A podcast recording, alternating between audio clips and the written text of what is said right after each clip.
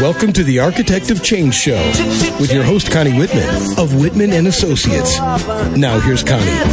Hi, I'm Connie Whitman, your host, and you're listening to Architect of Change on webtalkradio.net. Thanks so much for joining me this week. My motivational quote today is by Napoleon Hill, and I'm sure everybody knows who he is. And the quote says, Every adversity, every failure, every heartache carries with it the seed of an equal or greater benefit. When you hit a brick wall in your career and money just stops flowing altogether, what do you do? And, you know, are there are are the answers obvious and the shift towards a new direction does that become seamless for you uh, of course not if anything it's usually the complete opposite Yet, so many people seem to shift their focus, change their careers, and survive, while others of us seem to get stuck and not able to move forward. So, what's their secret? Is there a secret that we can all learn and maybe use? My guest today is Joe Clifford, and Joe's going to tell us his story and take some of the mystery out of how to move forward. Take the leap of faith and see your new, amazing life unfold before you, just like magic. Joe holds a BS in applied science, health science, a diploma in physical therapy, higher certification in strength and conditioning, a CSCS designation, uh, founded the Cutman Second Association and Medicine Man, and designer and lecturer of the Cutman course, which has had resounding international success. Joe presently works with the UFC as a cutman as an, and is an elite amateur and professional boxing nationally and internationally as a cutman and coach. So welcome, uh, Joe, and thank you for being a guest. Uh, thanks, Connie. I really appreciate you asking me on the show. It's my pleasure. I just want to tell everybody, um, Joe is actually in Ireland, and I'm here in the U.S. Yeah. So yes, our connection uh-huh. isn't as pristine as usually, uh, you know, my guests in in the U.S. So everybody just kind of bear with a little bit of background noise, but I, it'll come and go. I think just due to the connection. So we are going across the, the little pond over here between us and and the U.K. All right, Joe. So everybody enjoy his accent, by the way. All right, so Joe, let's jump in. Tell everybody a little bit about how you actually did get started in this whole kind of boxing arena area. Okay. Um, when I was younger, my father basically brought me kicking and screaming up to a boxing gym when I was about 14 years of age. Now, in boxing terms, that's pretty late, but um, I remember when I up there, we were. Um, I was fascinated from the time I walked through the doors at the intensity in which these guys trained. I'd been involved in competitive soccer.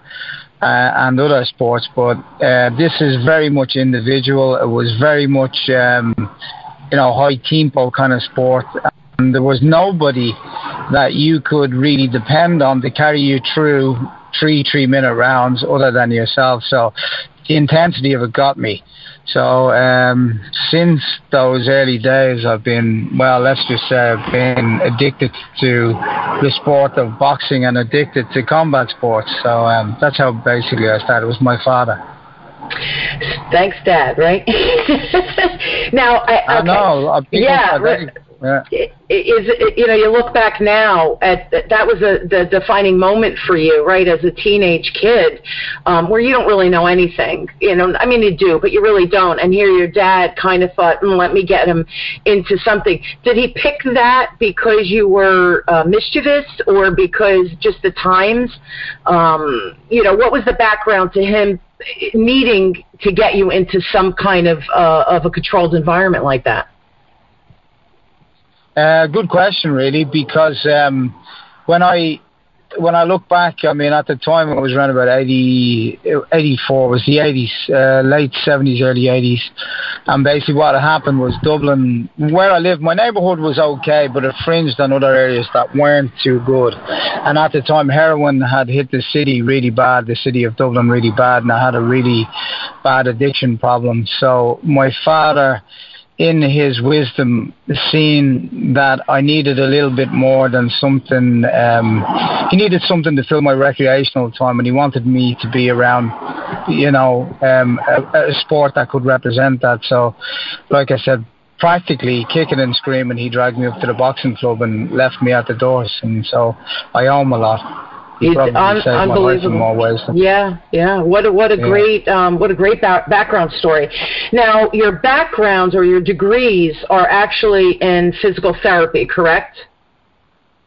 Yeah, yeah. Okay. Right. So tell tell everybody how you know because you really did take a huge leap of faith um, to faith to get into that whole Cutman scene. So tell everybody how you actually had a physical therapy practice that was doing okay.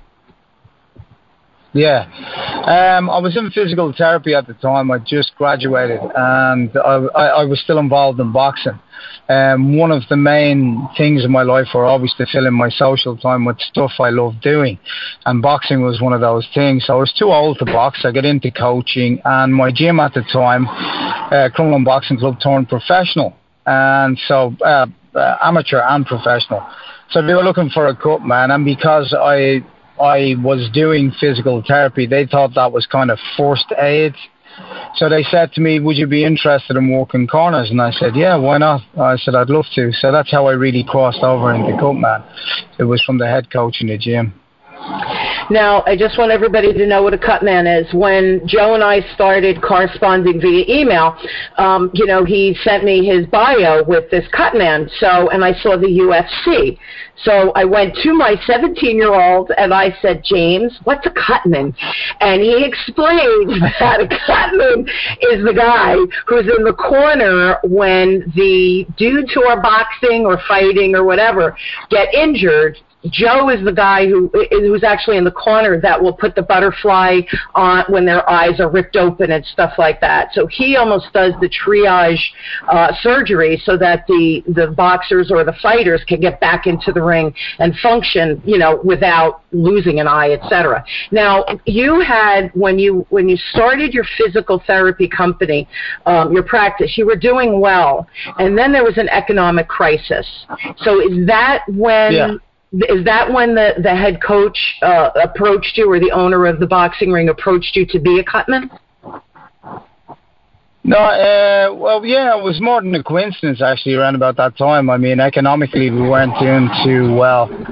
Um, we'd just been on the other side of the Celtic Tiger and the bubble burst basically so I was on, my practice was pretty well functioning. It was self supporting, but it didn't really bring me a whole lot of joy and happiness, I have to say. And uh, at the time, the offer to, to cross over into Cutman had become, um, you know, yeah, it, it, I was spending more time in the ring and doing Cutman stuff than I was. Um, uh, as a physical therapist, basically. So the crossover, the timing was was just perfect it was just uh, was just perfect. But it was very, uh, to be honest with you, you know, for anybody out there thinking that you know becoming a cut man is an easy thing, it's not. I mean, professionals, even top ranking professionals, they'd work between forty and forty five uh, weekends a year.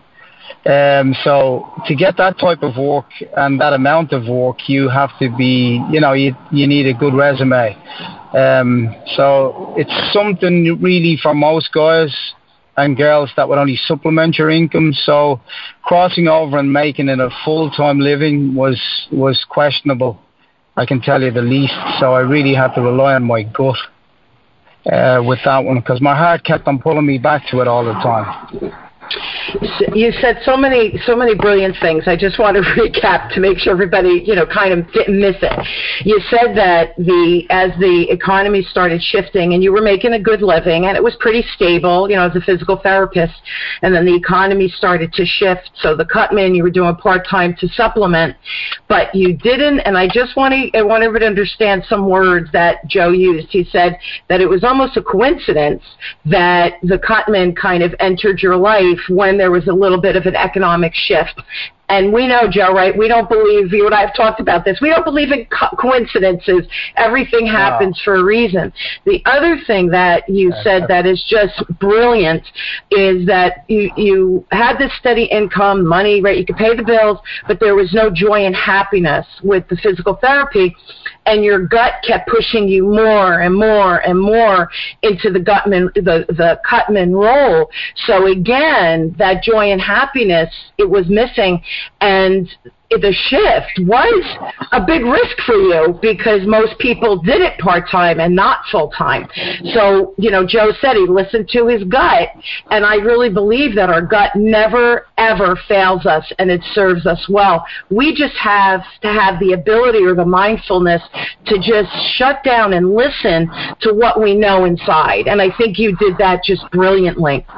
Um, now, I have to ask, you're you're both uh, national and you're really global. And just to give some background here, Joe actually just got back from the Olympics, so he was even in mm-hmm. that venue. So um, what a cool experience! His resume just keeps going on and on um, with this Cutman. So what is your vision now for the future? Um, with your Cutman role because you've left physical therapy behind and you have you know jumped to the Cutman arena. What's your, what's your vision? Well, since the last time I spoke to you, there have been a number of things that have happened. I mean, I think I'll focus more on uh, purely the educational role of cutman because at the moment, the cutman is probably one of those professions that anybody can call themselves a cutman. So basically, if you think of it this way, it's like being uh, somebody calling themselves a mechanic but having no education whatsoever. And so you drop your car off to this guy and expect it to be fixed, but they don't have an education, and it's the same for cutmen. So cutmen at the moment moment, there's no regulation on cutman. Basically, anybody can call themselves a cutman and set themselves up as cutman, and they're dealing with minor injuries, lacerations, sometimes severe, hematomas, and then basically epistaxis, which is not nosebleed. So, uh, and a lot of the stuff that those guys use are, are archaic, to say the least, uh, in terms of cooling irons and various others. So, what I generally try to teach people, um, the cut, the cutman course itself, it's all about hygiene, cross contamination, sanitation, using um, non prescribed um, he- hemostatic agents. Now, hemostatic agents are those things that stop bleeding, um, whether it's a bandage or stuff like that. So, my, my whole deal is that we're not breaking uh, international medicine laws by using dangerous drugs, potentially PEDs like adrenaline 1 is, one, 1 is to 1000. That's what Cutman typically use. Um, all the stuff that I teach is evidence based. So, I've used my clinical um, background and research to formulate and put together a course which is all evidence based rather than like most cutmen. Um, and basically just go out there and educate and spread the message. That's that's where the future is for me. So at the moment, we're trying to put put together a movie, an educational um, uh, movie that's that's pieced together over um, uh, eight modules in total. So that that's what we're doing awesome. at present. I, I think that's awesome. Awesome. You know, again, you mentioned that you used your physical therapy background, that clinical background, to help you from the sanitary standpoint. Um, just share with it. We have about two minutes before a break, but share with everyone how horrified you were the first time that you um, went at, in as a cut man to try to help, and what the the um, I guess the unsanitariness of it that you were horrified. Just share with everybody that story because it was hysterical.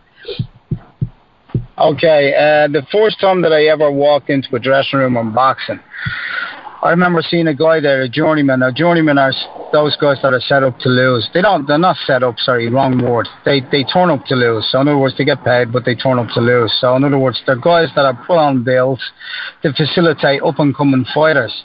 And when I walked into the dressing room, this guy he had a laceration uh, cut across his nose, and basically he was bleeding, and he was on his own.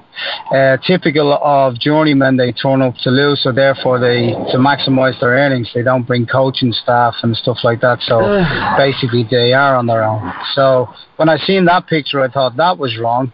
And the longer I sat at the side of a ring and seeing guys treating fighters with no gloves and uh, or very little sanitation, I just thought, like, there's something has to be said here. Something has to be done. So I couldn't take it back. See, I had to say something. I had to put together something. So. And and so, well. Uh, uh, I was going to say, tell them what you put together just quickly to be able to bring some, um, you know, sanitary but a healthier uh, option to these people who are bleeding out on the rink. Yeah, well, basically what I did was I put together an eight modular course, and so what it is is the rules and regulations, the history of Cutman, uh, 150 year history, the rules and regulations, and then what I did was I basically set the course up so that it's all evidence based. So in other words, what does work and what doesn't work, and the tools to use. Some of the tools we use are archaic, like I said, like the, the cooling irons and stuff, big lumps of steel to mash down swelling on people's faces, and all it really does is exacerbates the wound. So all the stuff that I did was to actually educate people, or if you'd like to call it harm reduction, to give them something so that they could walk away and they could actually treat a fighter uh, for minor injuries um, yeah. instead of, you know, just hacking away at them with, with big stupid lumps of steel and stuff like that and and um, you know unsanitized and yeah, et cetera, et cetera. Yeah. So that was yeah, the motivation for the course. Yeah, because th- these were exposed wounds. Think about staph infections and all the other things that we know about now. Yeah. And you know, you're you being so horrified is. I mean, I said it's funny, but it's not. It isn't funny. Ha ha.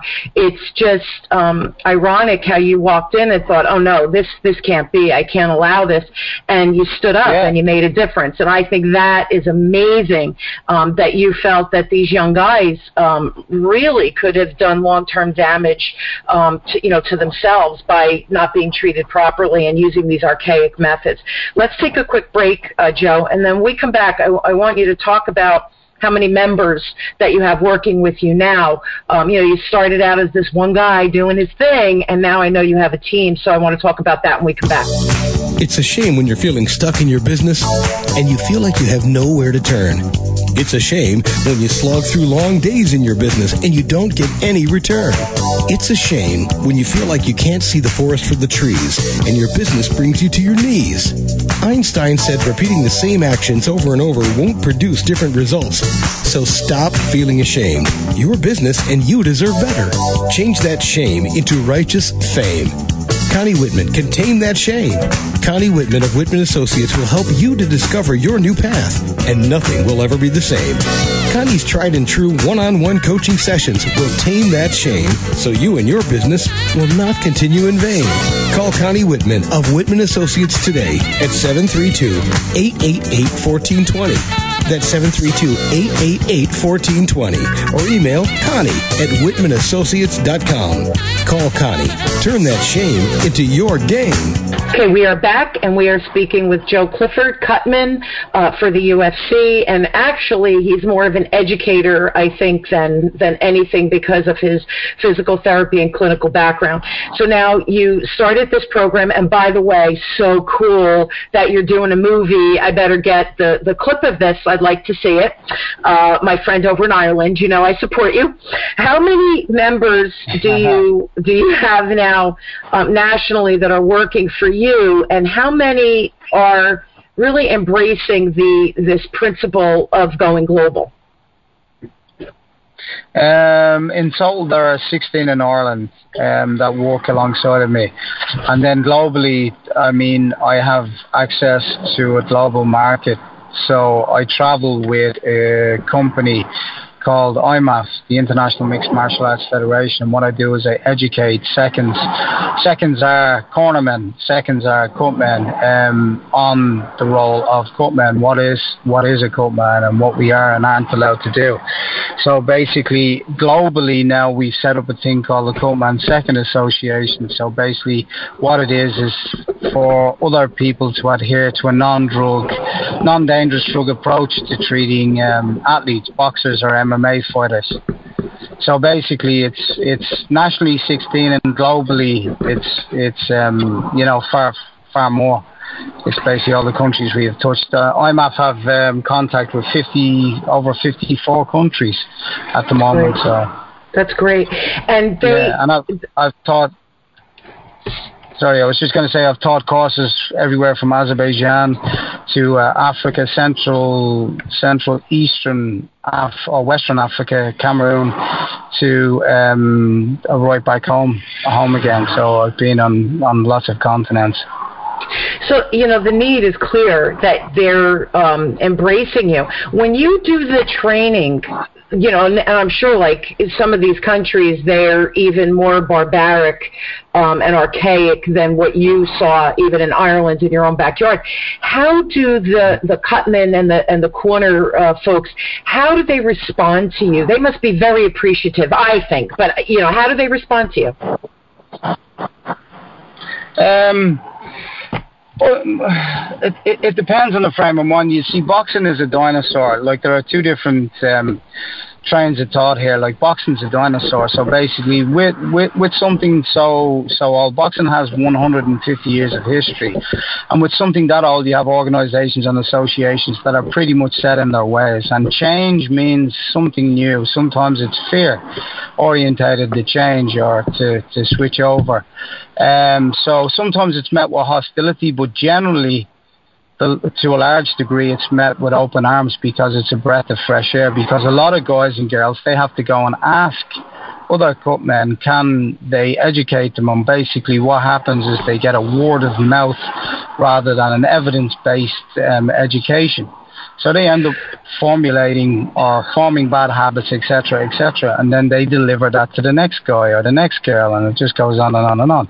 So generally with open arms, because healthcare practitioners look at the course and they go, at last, at last there's some kind of formal training in place now that we can do for these guys and girls. So that doesn't, um, like I say, infringe on international medicine laws.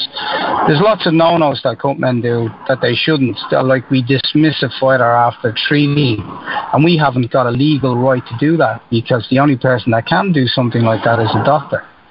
So um, there's, yeah. So we've been doing that stuff for years, like so and it's unfortunate there's a mentality out there why change it? So um, uh, lots of changes need to be made. The, the, the actual profession itself needs to be brought into a modern era rather than than the dark ages. It needs to be brought from the dark ages into a modern era. Yeah, and and you know I'm telling you, it's it's definitely has not been an easy uh, trail for you. You know, um, it's funny, Joe. No. Like you said, you said before, you know, everybody thinks, oh, Cutman, you travel all over the world, and you know you're working most weekends like like crazy, where you don't stop. You know, um, I know that we were talking about about scheduling the show, and you said, you know, I'm going to be in Rio and I'm, I'm going to be at the Olympics, and you know, you had no downtime. So, you know, everybody thinks, oh, what a glamorous life, and you get to travel. You know, you, you said all the places, all the continents you've been on. Um, it's hard freaking work, and then when you're up against um, a pushback where people are like, "Oh, this is the way we do it." You know, you're fighting for really the health and well-being um, of the fighters themselves. So it's really um, not 100%. not. Yeah, and it's not an easy job for to get people who are living in the dark ages to say, "Oh, wait a minute, you know, maybe there's a better way." The other thing that struck me is, you know, you have people who have been doing it wrong for years, and how many people have they taught doing it incorrectly for years. And it just keeps going on and on. And then here you come, the voice of reason. Um, it's brilliant. I, I, you know, you know, I think that, um, you know, it's a, it's a violent sport, so these injuries can really be a long-term detriment to the athletes. And you know, if there's a better way, that's crazy that everybody's not listening. So I'm glad that you're getting uh, you're getting resistance, but I'm glad you're getting most people that are actually listening to your wisdom because it's fact-based, not just well, it's the way we've always done it kind of mentality, right? Yeah, absolutely. Absolutely. I mean, you got, I couldn't have said it better. I mean, the resistance generally comes from those that don't want change, sure. and those who greet it with open arms are the ones that want the education. In terms of like, you know, if you are a full-time cutman and you are working, again, for a lot of cutmen, they only supplement their income. But if you are full-time and you aren't, you are on the global circuit, it means like I was in the uh, at the Olympics for three weeks. It means walking away from your family for three weeks.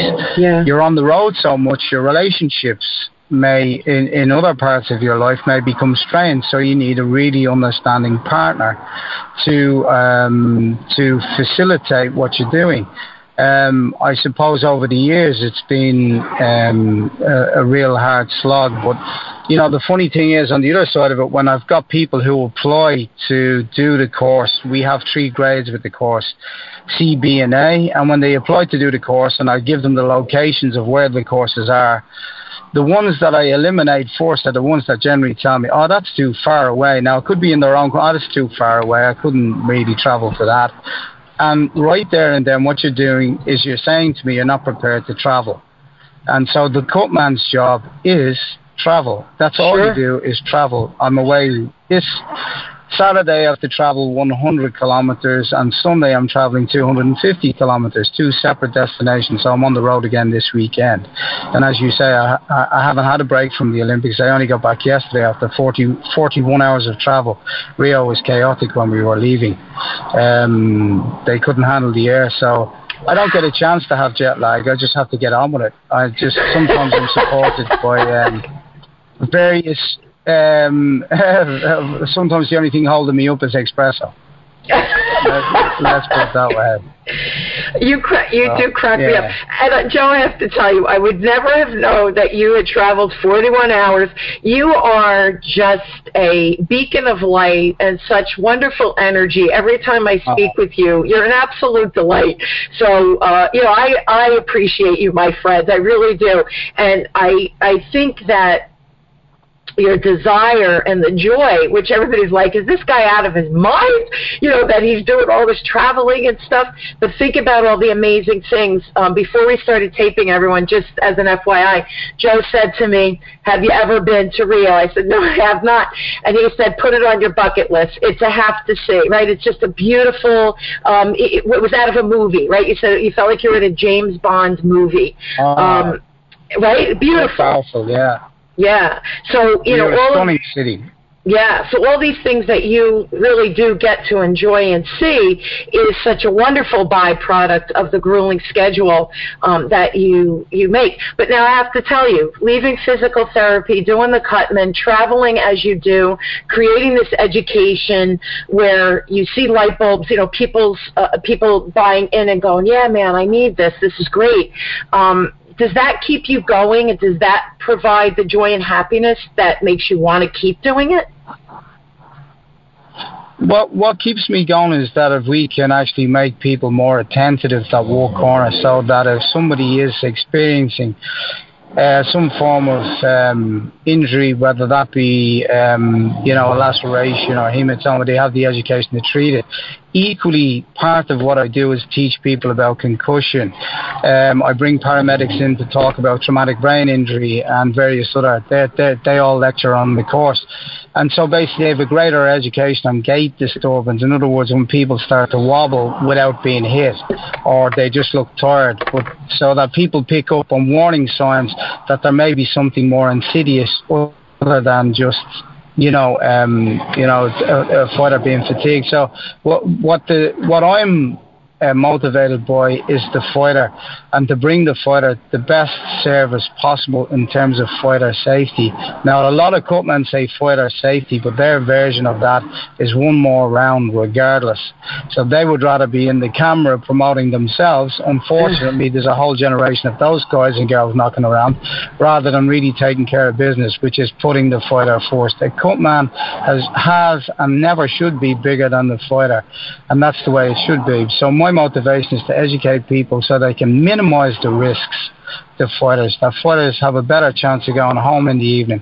Because in my short time as a cutman, 15 years, I've experienced one fatality and one severe injury where, uh, where a fighter was, um, uh, you know, wheelchair bound. So I I, I can't, my motivation is to, to, to, just keep on saying it out loud. Regardless of the resistance I meet, I just need to keep on saying it out loud until somebody pays attention. Yeah. And so far, it's, it's grasped, um, all people have grasped it with both hands. And I have to tell you, I feel like you're a warrior and an advocate. And I think some of these athletes are young, so they don't know any better. Yeah. And and and I, I Yeah, would think, exactly. you know, their parents probably don't know any better. So you're trusting the judgment of the coaches and the cutmen that they've been exposed to in their local gyms.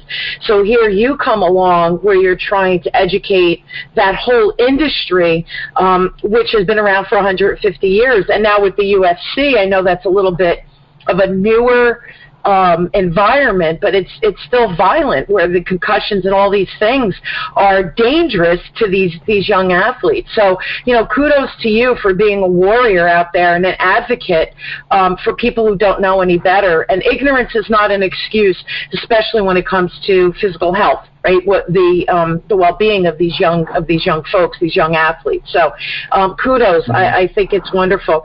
Um, I, you're out of time, Joe. So I know I know you and I say this all the time. It goes so fast. I do want to give your information. Anybody that is seeking. Uh, I hope, first of all, I hope that Joe's story inspired you, and that his passion, um, even though it hasn't been an easy path, that he is determined and passionate um, about making a change and creating now this video, this this movie, and these modules. Um, you know, you're relentless, and I say that's just wonderful. I'm, I'm so proud that I know you. Um, change has been around. Thank you. My, really, really, you inspire me, Joe. Every time I talk to you, um, you know, change. You could hear from his story and just the path he's on. Change is, is around him all the time, and he, you're relentless. You won't give in. So, uh, you know, the show, Architect of Change. You, tr- you are truly the architect of change, uh, especially in your industry. But I hope anyone listening that's struggling with your business or struggling in your life that there's always a better way and there's just keep moving forward that, that the the opportunities will come to you as long as you remain passionate and diligent and relentless um, that you know that there's a better way. So just keep moving forward like joe does. I think that's inspiring in itself if you'd like more information or to uh, be more inspired by Joe, go to his website. It's www.cutman, C-U-T-M-A-N dot I-E, because remember he's in um, Ireland. Joe, thank you so much for being on the show. I really appreciate it, Thanks, especially, especially after traveling to the. Yeah the 41 hours. I, I I thank you, thank you, thank you for being on, um, guys. If you need me, you know how to reach me. Email me at Connie at whitmanassoc.com, and you know I will always respond to your emails personally. Um, also, uh, um, Joe's uh, e- not email, Joe's website, the www.cutman.ie. I will put on the Web Talk Radio um, platform so you guys can click and go right to it and uh, find Joe and, and follow him. Joe, you're on Facebook and LinkedIn and all that stuff too, right? So yes, I have a Facebook account. It's um, my my namesake Joseph Clifford, or there is a page I've set up called Cutman C U T M A N. Uh, Twitter at Irish Cutman. That's Irish. Cutman. And then G- yeah, why not? I love That's it. descriptive. Yes, it is. You are the Irish Cutman. That's how I describe you, my friend, the Irish There you Cutman. go. Yeah. you All right, crack me you up. Thank you again. Thank Joe.